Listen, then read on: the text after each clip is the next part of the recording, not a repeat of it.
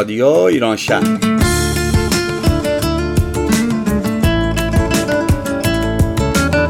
برنامه هفتگی از آمریکا. این هفته از لس آنجلس و اورنج کانتی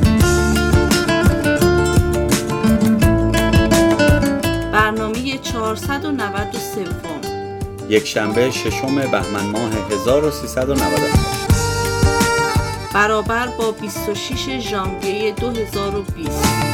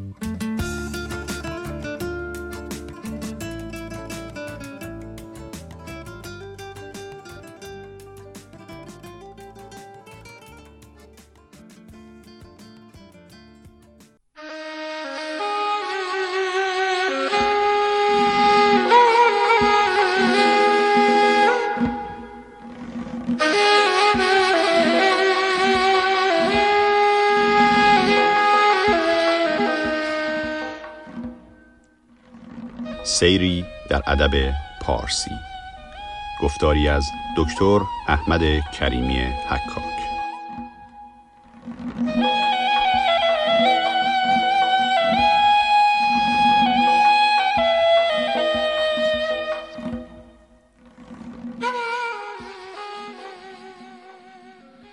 سلام بر دوستان رادیو ایران شهر. من احمد کریمی حکاک هستم و در این سری برنامه ها امیدوارم بتونم شما رو با چند تن از شخصیت های اساتیری ادبیات فارسی و اونطور که در شعر فارسی ظاهر میشند آشناتر بکنم.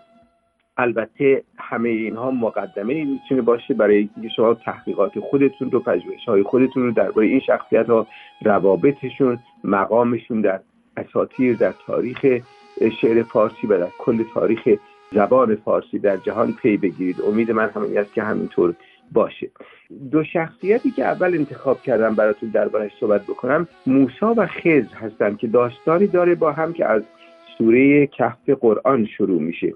در اونجا ما می‌بینیم که موسا باید از یک سری تعلیمات بگذره و یکی از کسانی که او از این تعلیمات میگذرونه خزه که خز خودش به نوبه خودش بعدها بعضی ها او رو هم یک پیامبر العزم می‌دونن.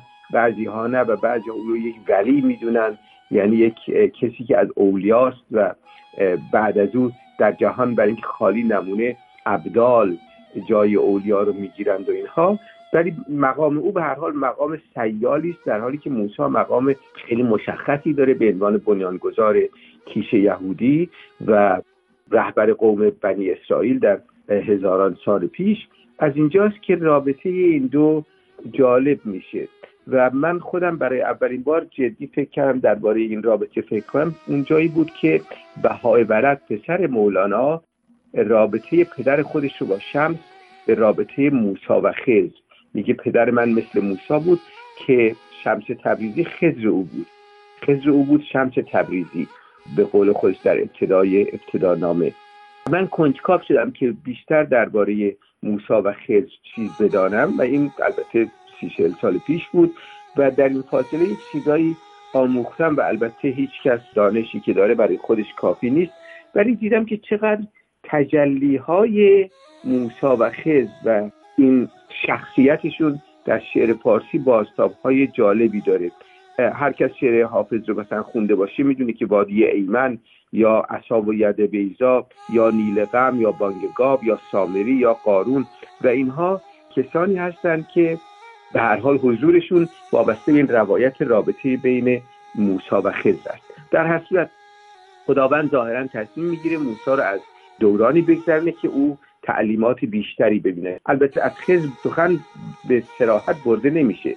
در سوره کف در قرآن می‌گوید یکی از بندگان خاص من یکی از بنده های مورد نظر من. ولی خب همین که این دو با هم آشنا میشن موسی جوان و خز بعدا عمر جاودان پیدا می‌کنه.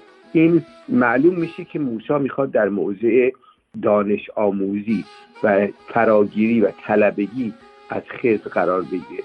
خز با او شرط هایی می‌کنه. میگه من تو را همراه خواهم برد. به شرط اینکه اگر من هر کاری کردم حتی وقتی از نظر تو عجیب آمد ایرادی نگیری و پرسشی از من مطرح نکنی.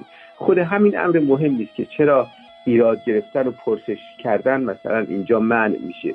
برای اینکه گاهی اتفاق میفته که اون کسی که در مقام طلبگی و تلمز هست همه منطقه یا حکمت بالغه اون کسی که داره تعلیم میده بهش برش آشنا نیست و اشراف نداره. از اینجاست که اینها وقتی راه میفتن خب اولین کاری که از می‌کنه این است که یک کشتی رو شروع می‌کنه به سوراخ کردن و قایقی که دارن ماهی می‌گیرن. موسی نمی‌تونه خودش رو نگه داره و میگه این چه فایده داره؟ اینا, اینا میرن ماهیگیری می‌کنن و روزیشون رو به دست میارن. خز بهش گوشزد می‌کنه که یادت باشه این تو منطقش رو قرار بعدها بفهمی نه الان. و باز ادامه میدن به در جای دیگری باز جوانی رو می‌بینه که اون جوان خیلی جوان یعنی در حقیقت پسر بچه است هنوز. و گناهی مرتکب نشده و خز ناگهان او رو با ضربتی می‌کشه و به قتل میرسونه. دیگه موسی نمی‌تونه خودشو نگه داره. میگه اینکه گناهی نکرده بود. باز خز براش توضیح میده که این من دیدم یعنی دو انگشتش رو باز می‌کنه و موسی می‌بینه به چشم خودش که این پسر بچه این نوجوان اگر جوان می‌شد و زندگیش ادامه داشت چه جنایت ها مرتکب می‌شد. از اینجاست که باز دو مرتبه توضیح خز رازیش می‌کنه و راه میفتن تا به جایی که خزم شرط کرده بوده که اگر سه بار سوال بکنی و نتونی خودتو نگه بداری به اصطلاح دیگه من نمی‌تونم تو رو همراه خودم ببرم. می‌رسن به دهی و دیوار ویرانی که داره میفته مثلا اون دیوار و خز ناگهان شروع می‌کنه به ساختن این دیوار بازسازیش و کمک موسا و دیگران محلی ها رو هم می‌خواد و اونجا باز موسا میگه به جای این دیوار خراب ما دیوار خوبی براشون بسازیم.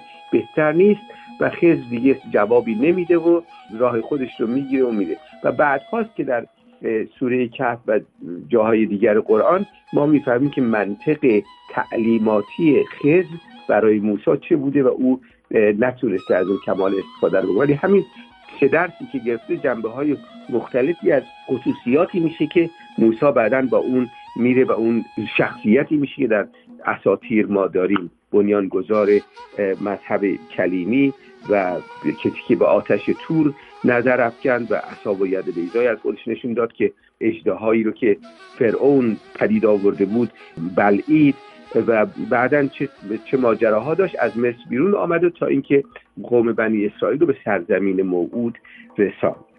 این گونه رابطه رابطه استاد و شاگردی. من بعدها که فکر کردم به یک مطلبی هم در مذهب اسلام مربوط مذهب شیعه به خصوص مربوط میشه اون متعلق. متعلق کسانی هستند که در همون جوانی یک استاد رو برای خودشون انتخاب می‌کنن و دیگه جز او حق ندارن پیش استاد دیگری برن. و شاید این به این دلیل است که انسجام ایدئولوژیک به اصطلاح امروز ما داشته باشد.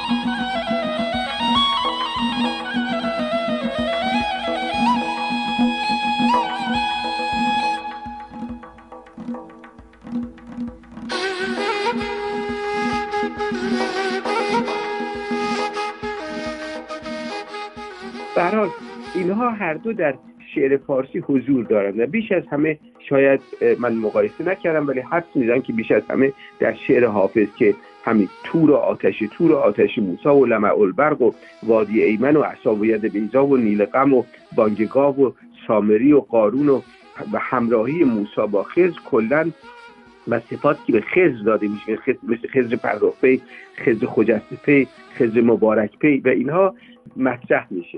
و این اسکندر در برابر خز گذاری از ظلمات سرنوشتش میشه بعد از اینکه به فتوحاتی دست پیدا می‌کنه و اینها.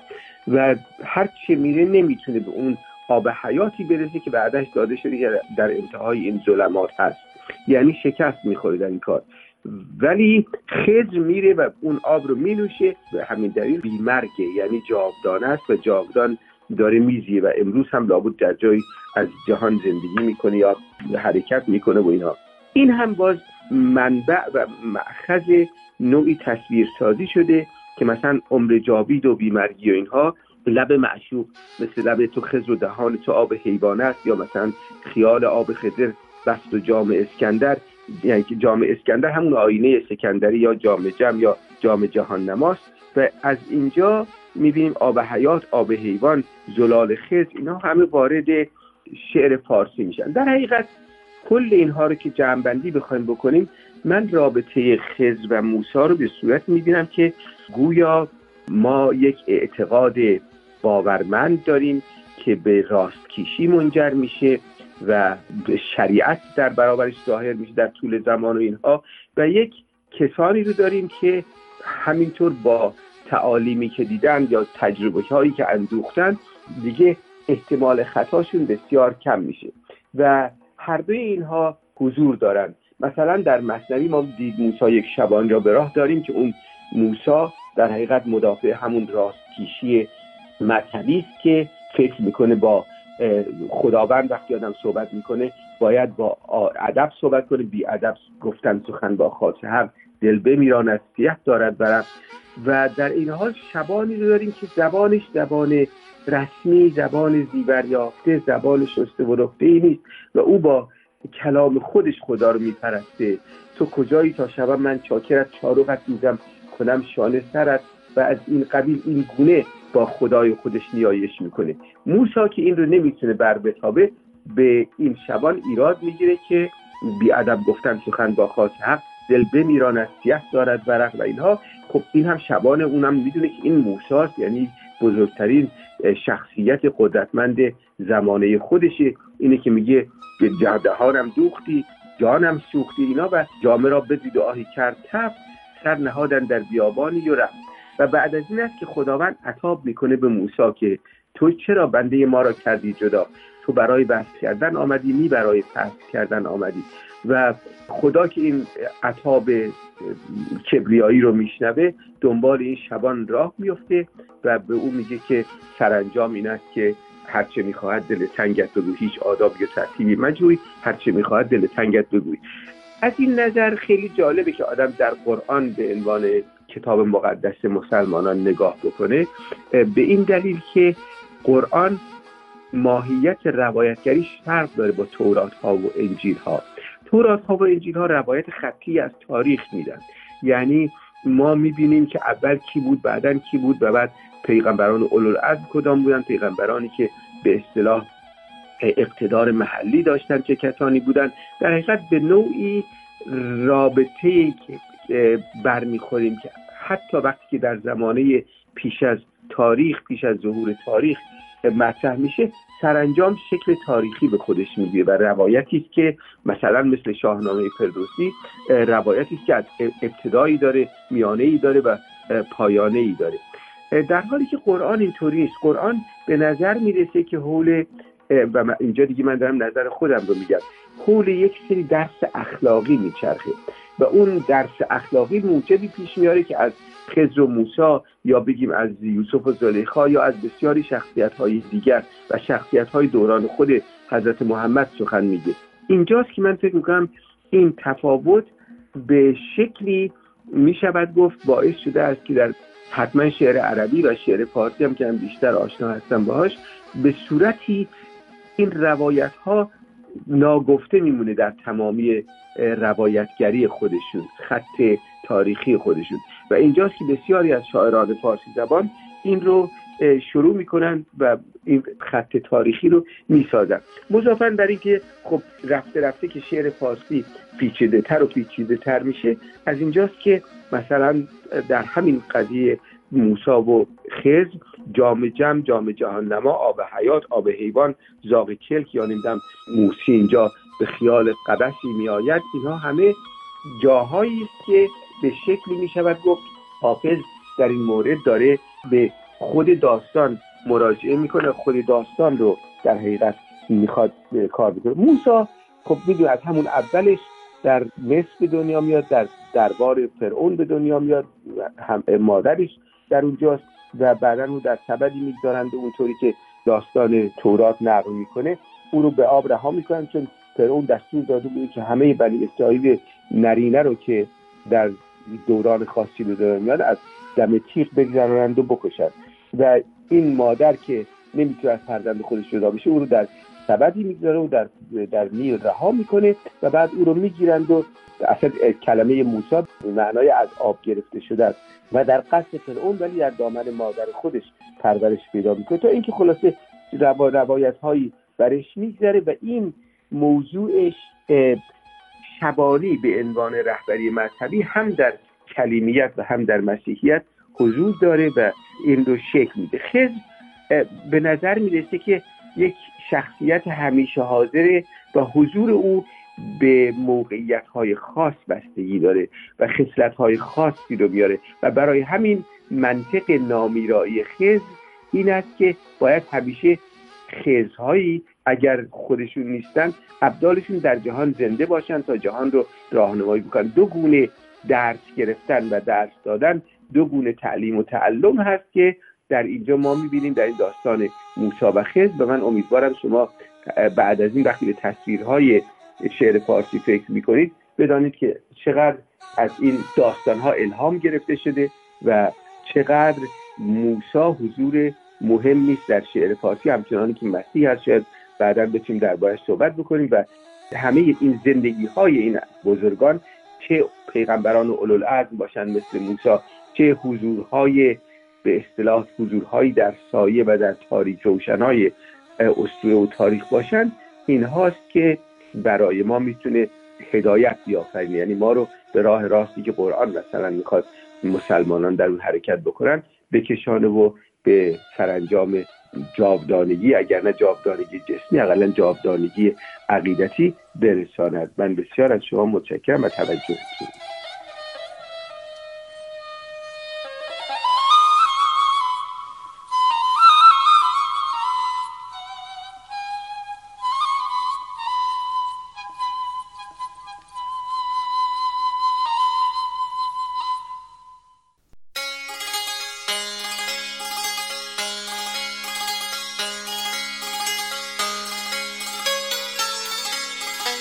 خب به پایان برنامه این هفته رسیدیم.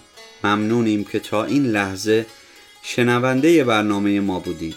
خوشحال میشیم که رادیوی ما رو به دوستانتون هم معرفی کنید. برنامه های ما رو می‌تونید از روی وبسایت ما به آدرس رادیو ایران شهر یا تلگرام به آدرس رادیو اندرسکور ایران شهر و همچنین از طریق اپلیکیشن های مخصوص پادکست بشنوید. ما علاقه مندیم تا از نظرات شما در مورد برنامه هامون آگاه بشیم. شما می‌تونید در فیسبوک و اینستاگرام هر دو به آدرس رادیو دات ایران شهر ما رو دنبال کنید و برامون کامنت بذارید. یا به آدرس info at radioiranshahr.org برامون ایمیل بفرستید.